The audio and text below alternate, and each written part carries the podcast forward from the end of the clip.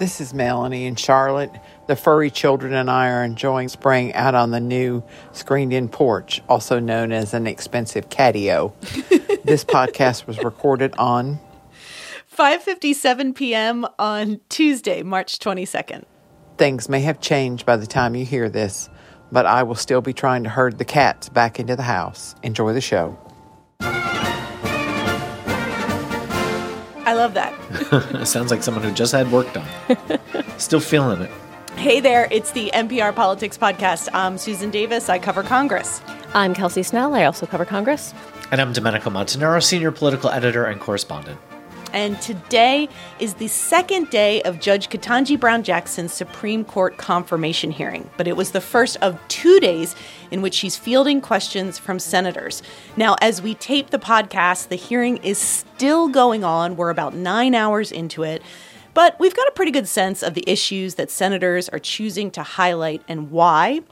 Iowa Senator Chuck Grassley, he's the top Republican on the panel. He focused a lot on her judicial philosophy. Here's how Judge Jackson laid out how she views the law. I am doing the work and have done the work for the past 10 years that judges do to rule impartially and to stay within the boundaries of our proper judicial role. And in one exchange, Judge Jackson's answer about how she interprets the Constitution sounded more like a conservative justice like the late Antonin Scalia. Instead, the Supreme Court has made clear that uh, when you're interpreting the Constitution, you're looking at the text at the time of the founding and what the meaning was then as a constraint on my own authority. Domenico, did that surprise you? This is part of the say nothing playbook, you know, but uh, normally you don't hear somebody who's being put up to the bench uh, by a Democratic president uh, say some of the things that she said, uh, it, repeatedly talking, frankly, about uh, reading the text and the intent of what the framers wanted and the people who wrote those laws, including Congress. It's an interesting strategy, certainly, but it's again, you know, the same sort of playbook we've seen over the last 20 years or so with these nominees. You don't want to offend the other side, don't give too much information out. And what that winds up doing, frankly, for us, for those of us who watch hours and hours, days upon days of this, come away a little bit frustrated, not really feeling like we know where uh, Judge Jackson stands on a lot of different things. Uh, I mean, think about cameras in the courtroom, uh, court packing, all of these things. She said essentially, she punted on them and said, you know, this is not something for me to decide on, uh, and I'll talk to my other colleagues if and when I make it to the Supreme Court. I will say, though, that one of the things that was interesting about all of this is it kind of speaks to why we keep hearing Republicans say that she is a well qualified judge that they all respect. I mean, there are elements of her record that they generally agree, uh, you know, are things that they support. For the most part, Republicans say that she is well qualified. They will probably not vote for her because they politically are not going to go down that route. But this is a fairly consensus pick, and Democrats feel pretty comfortable about the fact that they can recruit some Republicans to vote for her based on that reality. And these are a big test, you know, these days, standing in front of the camera, practicing that, you know, sort of neutral face to be able to, uh, you know, talk to these senators over and over again. And, you know, even Republicans, like you said, you know, praised her for her charm uh, and her personal life. Uh, but there were a lot of grievances that Republicans were airing that re- literally had nothing to do with her, but had everything to do with their colleagues on the other side of the aisle. Yeah, I mean, there was some themes that clearly developed throughout the day. And one of them was the focus on her record on crime, specifically on the sentences she's handed down in a handful of cases that involved child pornography. This gets a bit complicated, but Senator Josh Hawley, a Republican in Missouri in particular, uh, has taken issue with sentences in which he suggested that she was too lenient towards those who possessed child pornography. Guidelines called for 10 years. Prosecutor wanted at least two. You gave him three months. And when you did, you made, a, you made a number of arguments and statements in the record, and I'd like to go through some of them because I've read them all. And the first argument you made was that the federal guidelines that punished child porn offenders, the ones that Congress wrote, were, and I'm quoting you now, are in many ways outdated. That's your quote. And you went on to say about why you thought. You know, Judge. Jackson quote responded and to this question of her past rulings repeatedly throughout the day, and she responded again to Senator Hawley. and it is heinous, it is egregious. What a judge has to do is determine how to sentence defendants proportionately consistent with the elements that the statutes include, with the requirements that Congress has set forward. Domenico, how exactly did she explain those decisions? Yeah, you know, she talked a lot about how uh, you know there's been a lot of change through the years when it comes to sentencing, sentencing guidelines. Um, you know, the the probationary um, you know groups that go in and look and make recommendations. Uh, but essentially, judges have this discretion to make these uh, sentence these sentences. And remember, we should we should remember that we're talking about prison sentences. Uh, and what she wanted to really emphasize was that not only did she, you know, assign people to prison with uh, sentences that may have been less than what prosecutors had asked for, but that there are other uh, restrictions that are still put in place on a lot of these uh, sex offenders or or people who were holding child pornography. Um, you know, like not being allowed to use computers for decades or being near schools for decades. So, you know, she took a really nuanced, empathetic view. And clearly, this was an avenue that Republicans felt like they could push down because obviously Republicans feel like there should have been stricter penalties, should have been more jail time for a lot of these folks. I mean, we should note that these allegations have been written extensively by fact checkers. Even conservative legal scholars have written in National Review, in particular, saying these attacks borderline on demagoguery. But Kelsey, like, this is a choice, right? Like, Republicans are making a choice, a political choice, to focus on this line of questioning against her. And to me, it just raises the question what is Josh Hawley and other Republicans trying to accomplish with that line of questioning? Well, I should say that this is actually a, a, deviation from what Republican leaders wanted Republicans to be talking about in this hearing. They promised that this was going to be a hearing about substance and it, that it was going to be respectful. And they were essentially promising a boring hearing here, but they can't control what all of their members do. And in this case, Josh Hawley and, you know, also Ted Cruz, who is on the committee and spoke about this as well, are people who have higher ambitions beyond the Senate. Both of them are rumored to be thinking about running for president, and they are speaking not necessarily to Judge Jackson or even the Democrats in the room, but to their base. And I think it's very interesting the way the White House has responded.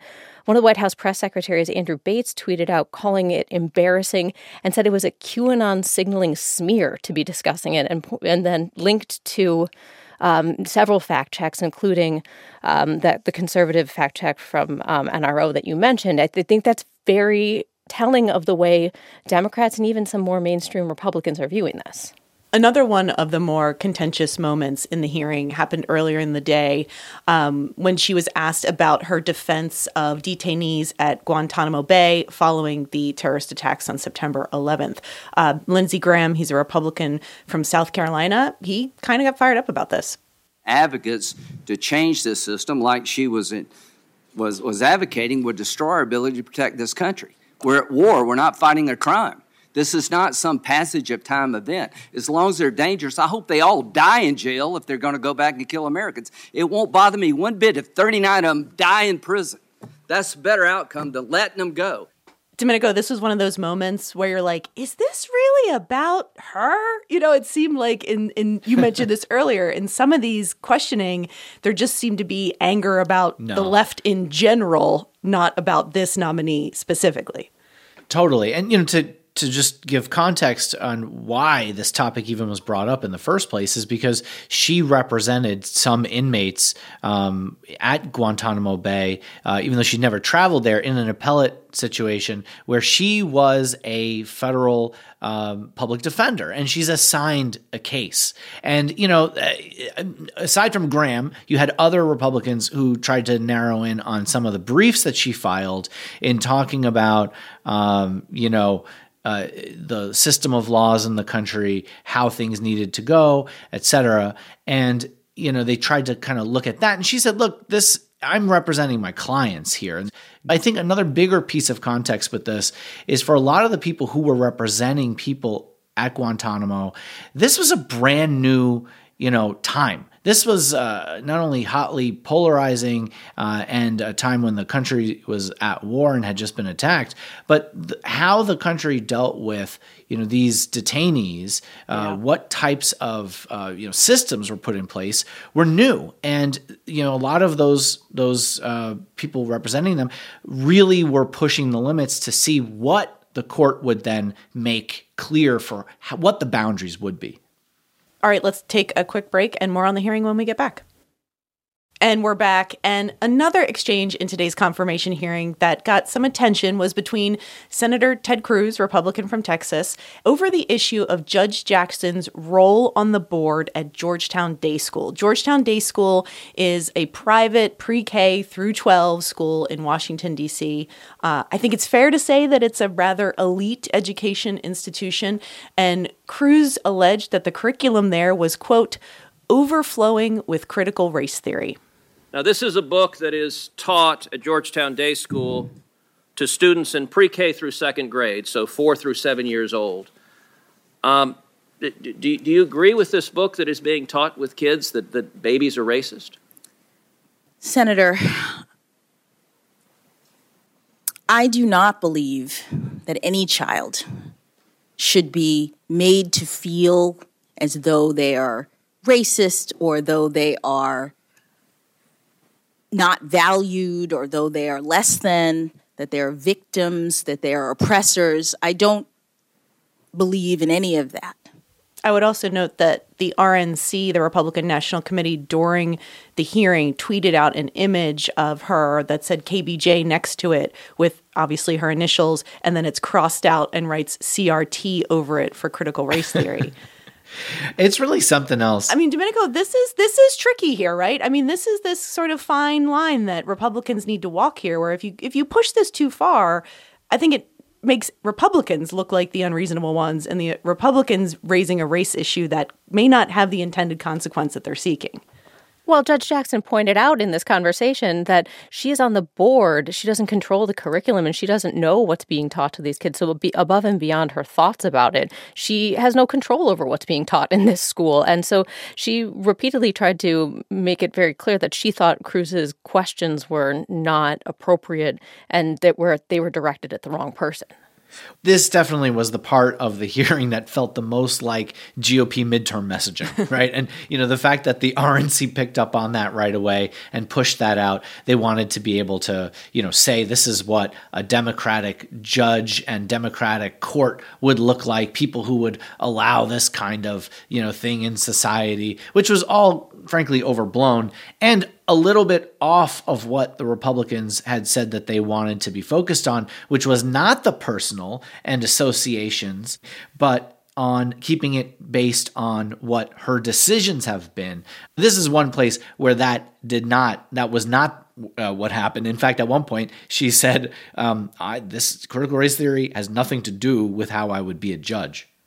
All right, we need to get back and finish watching the first day of questionings. But Kelsey, where do we go from here? We've got another day of questioning, and and then she seems like she's still on a glide path in the Senate. Yeah, uh, up next is uh, some more questions from senators. We'll have, probably have another round of questions from senators tomorrow, but a shorter round. Um, and then on Thursday, they it will just be statements from people about her character and her background, which is usually the easiest day uh, of the the hearings as these things go. Um, and then there will be about a week when the committee deliberates before they meet up again for a public session to vote on her nomination. The goal, Democrats say, is to have a vote on the Senate floor before Easter, and it looks very much like they're heading that direction. Do you think that's like a specific kind of judge senioritis when you've been confirmed to the Supreme Court, but you don't actually take the seat until the summertime when Breyer retires? Like her May and June is going to be like super chill. And the grades don't count, unlike my senior year in high school. All right, we're going to leave it there for today. We will be back in your feeds tomorrow, wrapping up the second day of questioning. I'm Susan Davis. I cover Congress. I'm Kelsey Snell. I also cover Congress. And I'm Domenico Montanaro, senior political editor and correspondent. And thanks for listening to the NPR Politics Podcast.